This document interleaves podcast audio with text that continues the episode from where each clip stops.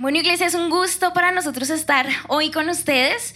Siempre los hemos acompañado en los tiempos de alabanza, pero hoy es un privilegio compartir lo que mi esposo y yo hemos recibido de parte del Señor en este tiempo y creemos que va a ser de bendición para ustedes. Bueno, les cuento que nosotros cumplimos hace poquito tres años de casados. Han sido unos años maravillosos. Yo estoy muy agradecida por todo lo que el Señor ha hecho en nuestra vida. Y así como ustedes tenían grandes expectativas para este año 2020, que era el año, nosotros también.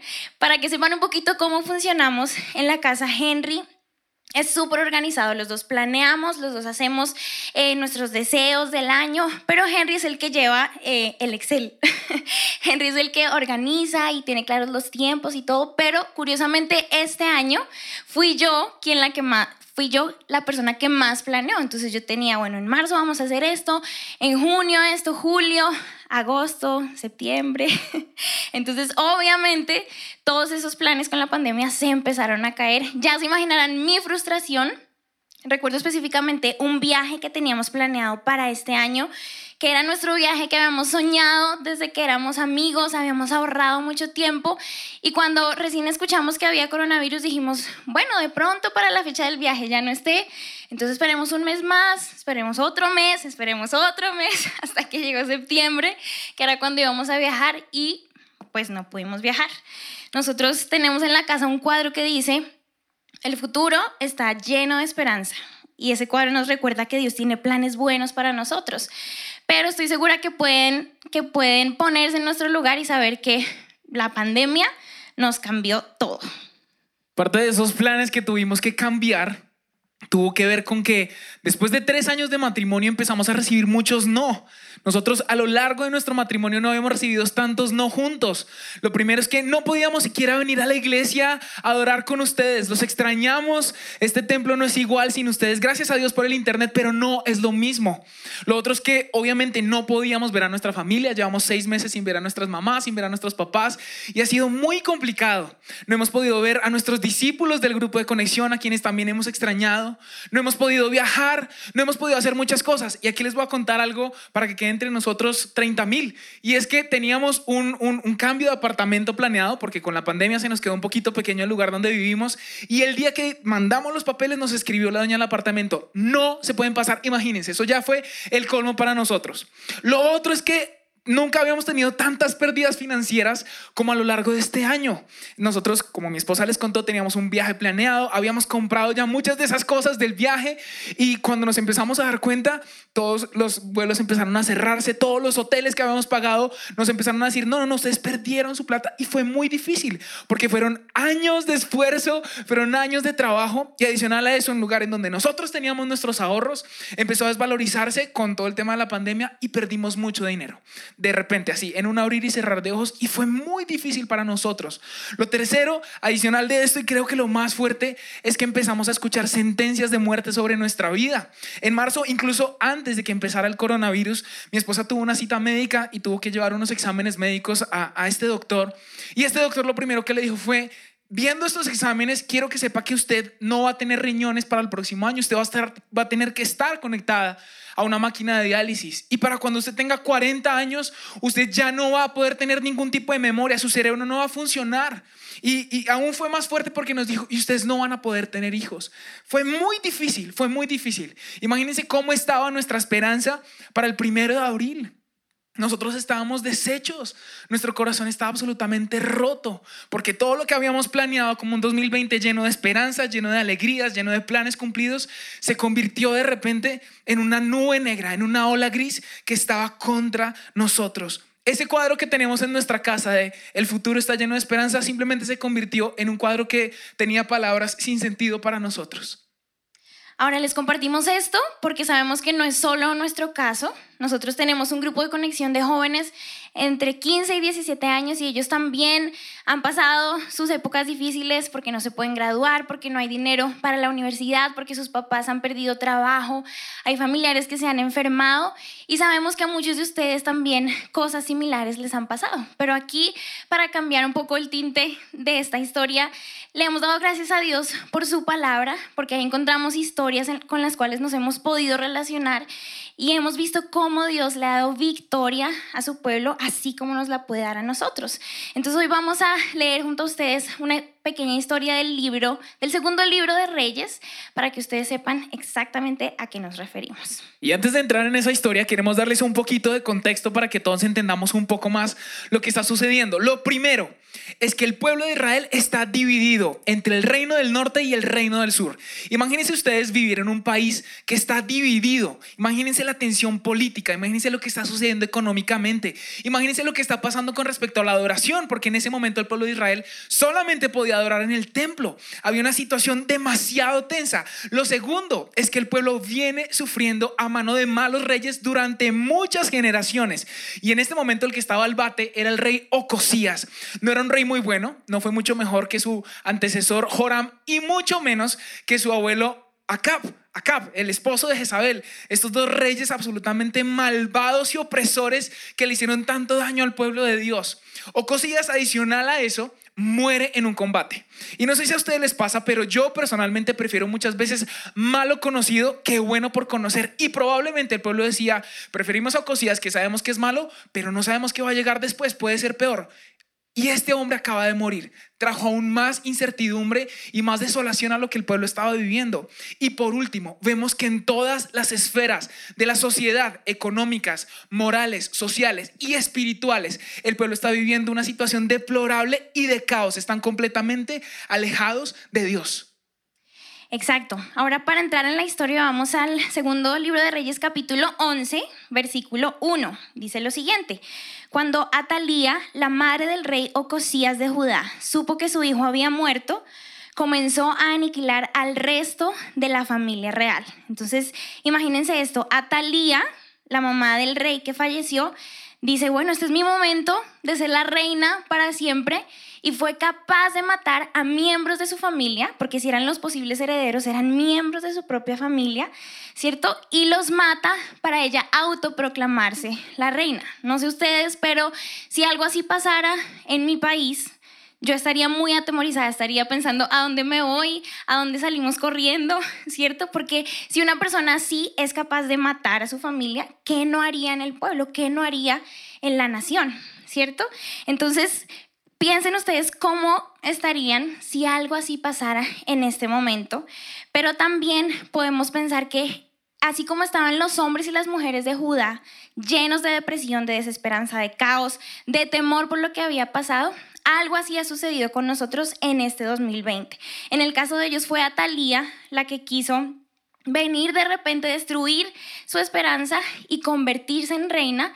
Y en nuestro caso ha sido la pandemia o la otra enfermedad o la escasez que ha querido venir a gobernar nuestro corazón, pero de la manera incorrecta, con temor, con depresión y con angustia. Ahora vamos a ver lo que dice el versículo 2. Dice, pero, ¿ok? Pongámosle mucha atención. Cada palabra en la Biblia está puesta ahí de una manera intencional. Dice, pero. Y me encanta este pero. No sé si a ustedes les encantan los peros. Para mí me fascinan los peros en la Biblia. ¿Por qué? Porque este pero está mostrando un contraste entre esta historia de lo que está haciendo Talía y lo que Dios va a hacer. Genera una ruptura de lo que está sucediendo en el versículo 1. Sigamos leyendo. Dice, pero. Josaba, hermana de Ocosías, este rey que murió, este rey malvado, e hija del rey Joram, tomó a Joás, el hijo más pequeño de Ocosías, y lo rescató de entre los demás hijos del rey que estaban a punto de ser ejecutados.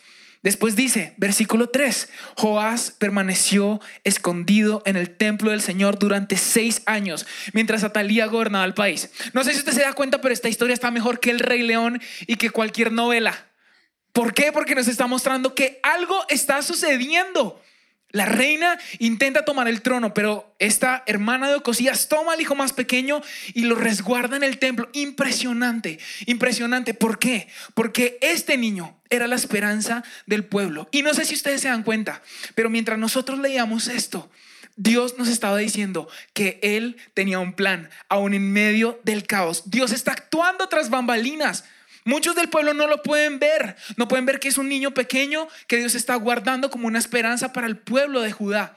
Pero aún así, Dios no se queda de brazos cruzados, porque ¿quién sino Dios le dio a Josaba la posibilidad de poder tomar ese niño y poder guardarlo en el templo de Dios. ¿De qué manera creen ustedes que pudo haber pasado tantos cordones de seguridad sin ser asesinado, sin que mataran al niño, sin que el niño llorara mientras llegaba al templo? Solamente era posible a través del poder de Dios. Dios, al igual que con el pueblo de Israel, hoy está haciendo algo para este pueblo, para este tiempo, para esta hora. No importa qué tan pequeña sea la esperanza que nosotros tengamos o que sintamos creer o que podamos ver.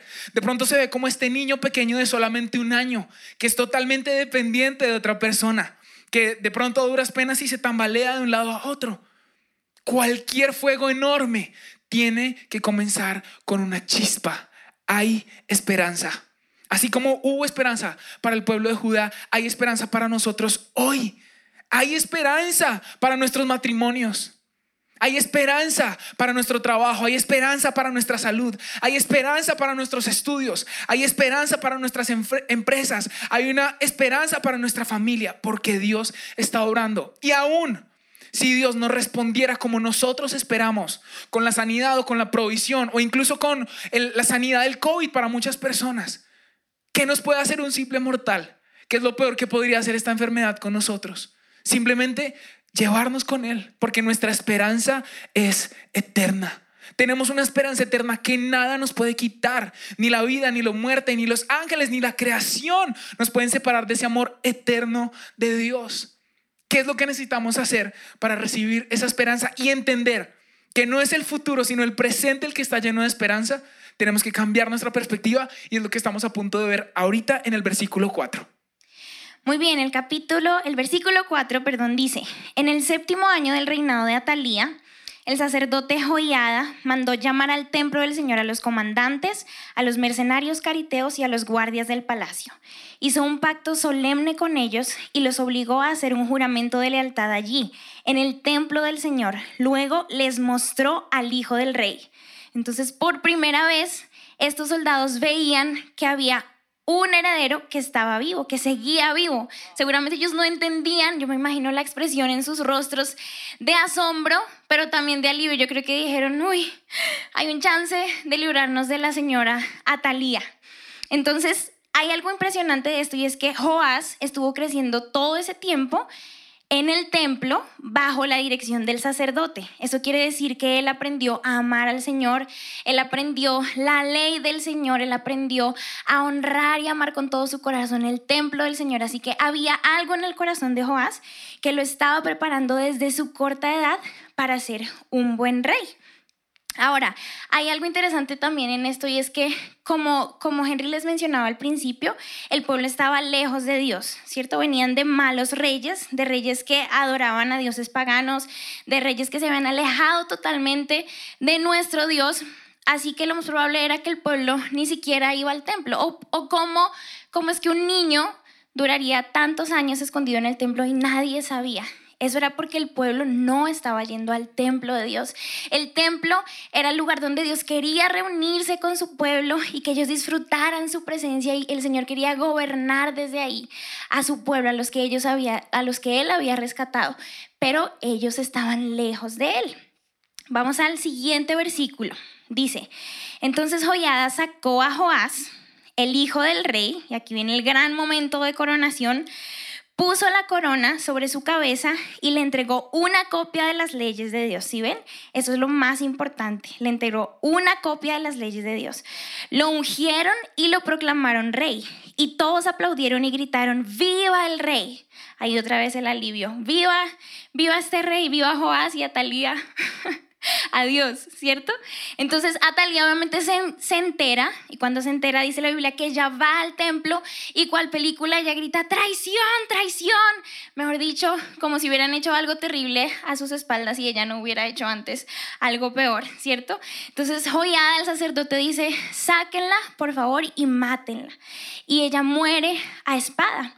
Entonces miren cómo Dios como nos mencionaba Henry, él está trabajando tras bambalinas.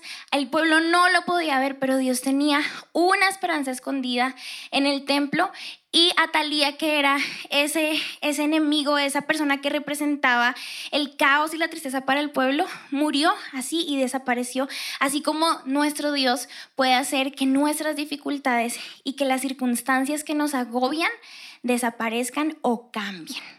Amén. ¿Cuál es la Talía que hoy estás enfrentando? No hay nada que el poder de Dios no pueda hacer en contra de ella, de ese temor, de ese miedo.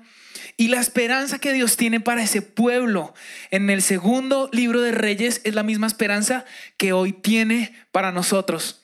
Algo que nos encantó de este relato del segundo libro de Reyes tiene que ver con estos tres símbolos que tenemos aquí en pantalla que muy amablemente todo el equipo de diseño y de producción de nuestra iglesia tiene para nosotros y tienen que ver con el rey, con el templo y con el sacerdote. El rey Joás el templo de Dios y el sacerdote Joyada están literalmente señalando a Jesús. El rey Joás es una representación de Jesús, por cuanto él trajo un nuevo tiempo para ese pueblo. De esa misma manera, Jesús trajo un nuevo tiempo para nosotros a través de su sacrificio en la cruz del Calvario. Fíjense lo que dice Apocalipsis 19, 16. En la túnica a la altura del muslo estaba escrito, escrito el título Rey de todos los reyes y Señor de todos los señores. Jesús sigue siendo rey.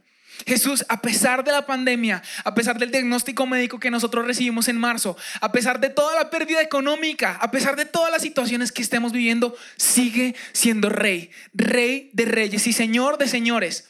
Adicional a eso, vemos el templo. Y ese templo donde Joás se refugió durante seis años es otra representación de Jesús a donde nosotros podemos correr en tiempos de dificultad. Miren cómo Jesús lo está hablando en Juan 2 del 19 al 21. Dice, de acuerdo, contestó Jesús, destruyan este templo y en tres días lo levantaré. Pero cuando Jesús dijo, este templo, se refería a su propio cuerpo. Él es el templo. Él es el templo, él es el templo donde encontramos refugio. Él es el templo donde podemos correr en tiempo de dificultad, como hicieron con este bebé Joás. Y por último, el sacerdote Joyada lo unimos con Hebreos 4:14, donde está diciendo acerca de Jesús. Por lo tanto, ya que tenemos un sumo gran sacerdote que entró en el cielo, Jesús, el Hijo de Dios, aferrémonos a lo que creemos. La esperanza para nada, para nada, para nada está en nada o en nadie diferente que en Jesús. La esperanza caminó entre nosotros. La esperanza se hizo hombre. La esperanza tiene nombre y es Jesús. De hecho, Romanos 15:13 habla acerca del Dios de la esperanza y dice que el Dios de la esperanza los llene de toda alegría y paz a ustedes que creen en Él. ¿Cuántos dicen amén ahí desde su casa? Ustedes son ese pueblo del que está hablando Romanos hoy. Para que rebosen de esperanza. Fíjese que no dice para que tengan una esperanza escasa. No, para que rebosen de esperanza por el poder del Espíritu Santo. La esperanza no es un número, la esperanza no está en el año nuevo, porque muchos de nosotros hemos querido que ya se acabe el 2020. Decimos, ay, ¿cuántos días faltan para el 2021? Como si el 2021 fuera a traer el fin de la pandemia, el, el fin del conflicto en las relaciones, la sanidad de muchas enfermedades. No, la esperanza tampoco está en una vacuna, en una cuenta bancaria. Y lo que hemos aprendido en este tiempo es que la esperanza solo está en Jesús. Amén, así es. Recuerdo que cuando todas las circunstancias alrededor empezaron a cambiar, eh, es decir, cuando nos mandaron a estar en las casas, no podíamos reunirnos, em, creo que estábamos un poco tranquilos, teníamos algunas preguntas, pero empezaron a pasar los días y a mí me estaba costando un poco orar y leer la Biblia, les soy honesta. Lo hacía, lo hacía, obviamente, pero había algo me, o sea, me costaba, yo oraba, Señor, sí, tú vas a hacer algo, tú estás en control, pero creo que nunca me había dado la tarea de abrirle mi corazón al Señor y decirle, Señor, pero tengo miedo, Señor, pero ¿y si me contagio? O ¿y si mi mamá se queda sin trabajo? ¿Si algo le pasa a mis suegros o a mi hermana? Mejor dicho, todas esas preguntas que todos nos hacíamos y teníamos mucha incertidumbre, ¿cierto? Porque nadie sabía qué iba a pasar en 15 días, en un mes, en dos meses. De hecho, todavía no lo sabemos y solo tenemos que confiar en el Señor, pero esos días fueron particularmente muy difíciles para mí. Yo soy una persona de pocas palabras y a veces me toca tomarme un buen tiempo para identificar qué es lo que estoy sintiendo. Como es rabia, es tristeza, ¿qué es? Me toca, Señor, ayúdame. Y eh, lo que identifiqué era decepción, esta palabra que significa esa desilusión o frustración que uno siente cuando un anhelo que tenemos no llega a su cumplimiento. Eso era lo que para mí estaba rondando en mi cabeza y en mi mente todo ese tiempo. Entonces, mientras yo me preocupaba y mientras trataba de, idear planes B para, para cada situación que podía salirme mal, yo estaba perdiéndome de ver lo que Dios estaba haciendo detrás. ¿sí? Yo estaba tratando de, de tomar las cosas por mi propia cuenta y o también decir simplemente no estoy bien y vamos a hacerle pero yo no me di cuenta que el Señor quería sanarme, no estaba viendo los milagros que Dios quería hacer detrás de toda esta situación en mi vida. Me estaba perdiendo de esa forma que el Señor estaba usando esta pandemia y esta incertidumbre para fortalecer mi fe. Ahora, el diagnóstico médico, por ejemplo, para que tengan conclusión de esa historia, ya en cuestión de cuatro meses fue totalmente revertido, fue un, un milagro de Dios y cosas así han sucedido. Yo estoy segura que en sus casas, en sus trabajos, en sus corazones, incluso en su fe, estoy segura que Dios les ha dado promesas en este tiempo que antes, incluso habiendo pasado por esos mismos lugares en la Biblia, no, no las habían visto, no habían sido reveladas de esa forma tan especial a su vida. Así que hoy quiero contarles qué hicimos nosotros para en ese tiempo recuperar la esperanza. ¿cierto? Así como el pueblo tuvo que, que abrir sus ojos a, ok, Dios en medio de todo esto tenía a Joás para nosotros. ¿Qué es esa esperanza que Dios quiere darnos ahorita, hoy en el presente, no solo para el futuro, no solo a lo que estamos esperando cuando todo esto se acabe, sino durante, hoy en el presente, esa esperanza que Dios quiere darte a ti, así como nos la ha dado a nosotros? Entonces, volviendo a los símbolos, del rey, el templo y el sacerdote, queremos que cambies tu perspectiva. ¿Cierto? Cuando nosotros vemos solo lo que nuestros ojos naturales alcanzan a ver, a percibir, nos perdemos de la perspectiva de Dios. Él tiene un plan totalmente diferente, su vista es totalmente diferente a la que nosotros tenemos. Así que lo primero que tienes que hacer es revisar quién es el rey de tu corazón. En ese tiempo, el rey en mi corazón era la angustia, la incertidumbre, la decepción, como les conté, pero necesitamos que Jesús reine en nuestro corazón. Y si se dan cuenta, en muchos mensajes en la iglesia nos han hablado de eso, que no haya ídolos en nuestro corazón, quién está en el trono de nuestro corazón. Y no creo que sea en vano, yo creo que Dios quiere asegurarse que en este tiempo, en nuestro corazón, Él sea el rey. Aquí hay un versículo tremendo que a mí me encantó en Jeremías 32, 27, que dice, dice el Señor hablando él mismo, yo soy Jehová, Dios de todo ser viviente. ¿Acaso hay algo que sea difícil para mí? esto el Señor está hablando con Jeremías, pero si tú pudieras poner tu nombre ahí, Carlos, yo soy Jehová, Dios de todo ser viviente, ¿acaso hay algo que sea difícil para mí?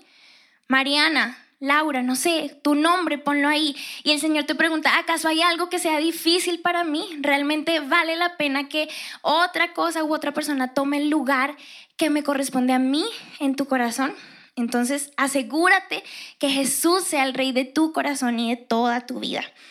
También refúgiate en su templo. El templo era el lugar de adoración y donde el Señor quería tener encuentros especiales con su pueblo. Y eso es hasta el día de hoy. Para nosotros la iglesia es un refugio. Henry y yo amamos la casa de Dios con todo nuestro corazón. Ha sido muy raro estar lejos de ustedes, pero eh, la iglesia no ha perdido su valor. ¿sí? No se desconecten, queremos animarlos hoy a que sigan viendo la oración, a que sigan conectándose a las reuniones, a que amen la casa de Dios porque este es un lugar de refugio. Quién sabe si para las preguntas que ustedes tienen Hoy el mensaje que está en el, en, el, servicio es específicamente para ustedes o alguna canción que el Señor quiera darles para avivar su fe, para sanar su corazón, ¿cierto? Y el templo sí puede representar la iglesia, que no importa, ahorita no nos podemos reunir, pero aún tenemos la responsabilidad con el Señor de congregarnos, ¿cierto? Pero también es el lugar donde tú puedes... Em, Conectarte con la presencia de Dios es tu tiempo personal con Dios. La lectura de la Biblia, la oración. No hay nada como esos momentos en los que abres tu corazón delante del Señor, escuchas lo que Él tiene para decirte y también le das adoración que Él merece en intimidad. Entonces ahí tú estás refugiándote en ese templo y en la presencia de Dios. Pero también no olvidemos el carácter de nuestro sacerdote. Jesús es nuestro sacerdote y lo impresionante es que Él nos puede entender.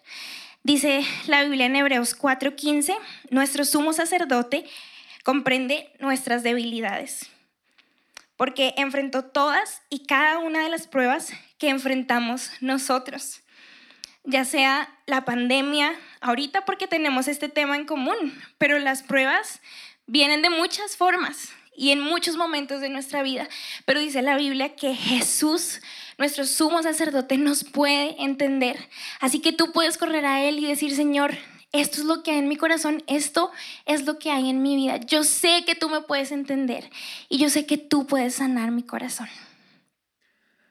Si bien muchas cosas no han cambiado alrededor, si bien Dios ha hecho cosas a favor de nosotros, como por ejemplo, como decía Tuti, el dictamen médico se vio completamente revertido, tenemos riñones, belleza y voz para unos 80 años más, gracias a Dios.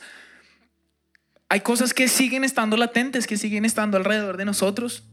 Y hemos decidido confiar que Dios, el Dios de esperanza, está con nosotros y por nosotros y no contra nosotros. El cambio de perspectiva ha sido impresionante y un día recuerdo que me encontré a mí mismo cantando una canción y yo sentí la voz del Espíritu Santo Creo que fue con, todo el tema del dictamen médico que fue tan fuerte, donde básicamente había una sentencia de muerte sobre lo que yo más amo después del Señor, que es mi esposa. Y, Dios me, me preguntó, ¿tú crees lo que estás cantando? Y era el puente de esta canción que dice, aunque no pueda ver, está sobrando. Aunque no pueda ver, está sobrando. Siempre estás, siempre estás sobrando. Siempre estás, siempre estás sobrando. Y Dios me decía, Henry, ahí están los exámenes. Los números no coinciden. ¿Crees que yo estoy obrando? ¡Wow! Y yo le dije, sí, Señor. Yo creo que tú estás obrando. Porque no se trata solamente de saberlo con la mente, sino de creerlo con el corazón. Iglesia, no podemos ser de esos que vienen domingo tras domingo, miércoles tras miércoles, solamente a cantar una canción que nuestro corazón alabe a Dios de dientes para afuera, pero nuestro corazón esté lejos de Él. Tenemos que ser de aquellos que creen que nuestro presente está lleno de esperanza porque Jesús está en Él. Y hoy te pregunto, ¿qué pasaría si cantaras el puente de esta canción con fe? De que aunque no podamos ver, Él, el Dios Todopoderoso, para el que nada es imposible, está orando. Que Él está aquí en medio de nosotros ¿Qué pasaría con tu matrimonio si realmente creyeras que hay una esperanza y que Dios está orando a favor tuyo? Que el mismo Dios del universo, el que creó, el que creó los mares, los cielos, las estrellas, el universo, puede sanarte, puede liberarte, puede traer provisión a diario quizás. ¿Qué pasaría si hoy desde tu casa tomaras la decisión de volver a la Biblia, a la palabra, a tu tiempo con Dios? ¿Qué pasaría si le dijeras sí a Jesús? Algo sobrenatural sucedería. ¿Qué pasaría con esta iglesia si todos juntos tuviéramos la esperanza de que Dios puede traer de nuevo este templo lleno de personas? Y que el Señor solo, con un parpadeo de sus ojos, con solo un chasquido de sus dedos, puede decirle adiós al coronavirus. Muchas cosas sobrenaturales sucederían. Y esa es nuestra oración hoy. Y es que todos juntos creamos en esa esperanza eterna que nos ha sido dada y que está representada en Jesús, quien hoy está en este lugar. Así que ponte cómodo como prefieras y ora junto a nosotros. Señor, gracias. Gracias por tu presencia en medio nuestro, Señor.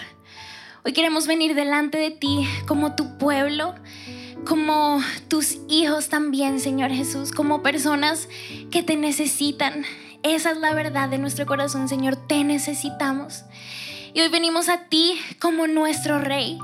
Hoy te pedimos perdón, Señor, porque hemos permitido que la angustia, que la incertidumbre, que la decepción, Señor, gobiernen en nuestro corazón y hoy te pedimos perdón. Y cualquiera que haya sido ese rey que haya estado gobernando en tu vida, entrégaselo al Señor, confiésalo y entrégalo. Señor, perdóname. Señor, yo te entrego esto que ha gobernado mi corazón, pero hoy yo vuelvo mi mirada a ti y yo miro al Dios que está en el trono y yo creo, Señor Jesús, que tú eres mi rey. Yo declaro, Señor, que no hay otro Dios aparte de Jehová para mí. Yo creo, Señor, que no me va a gobernar el temor, no me va a gobernar la tristeza, no me va a gobernar la soledad.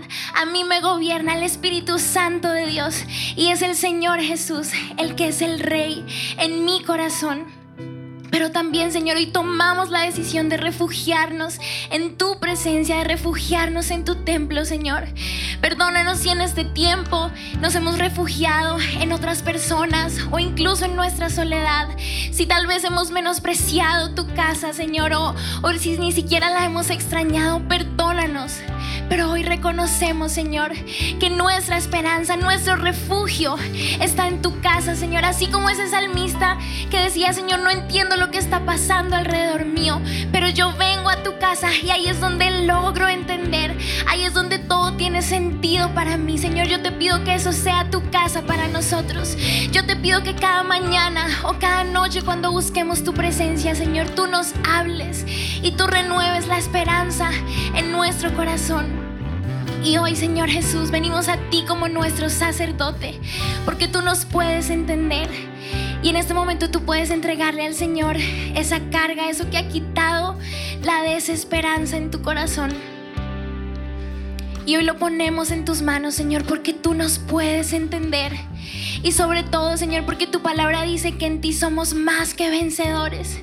Y que esa esperanza que tú ganaste para nosotros en la cruz hoy es verdadera. Y es por eso, Señor, que hoy declaramos que donde había desesperanza, Señor, hoy recibimos tu paz, recibimos esperanza. Donde había tristeza, recibimos gozo.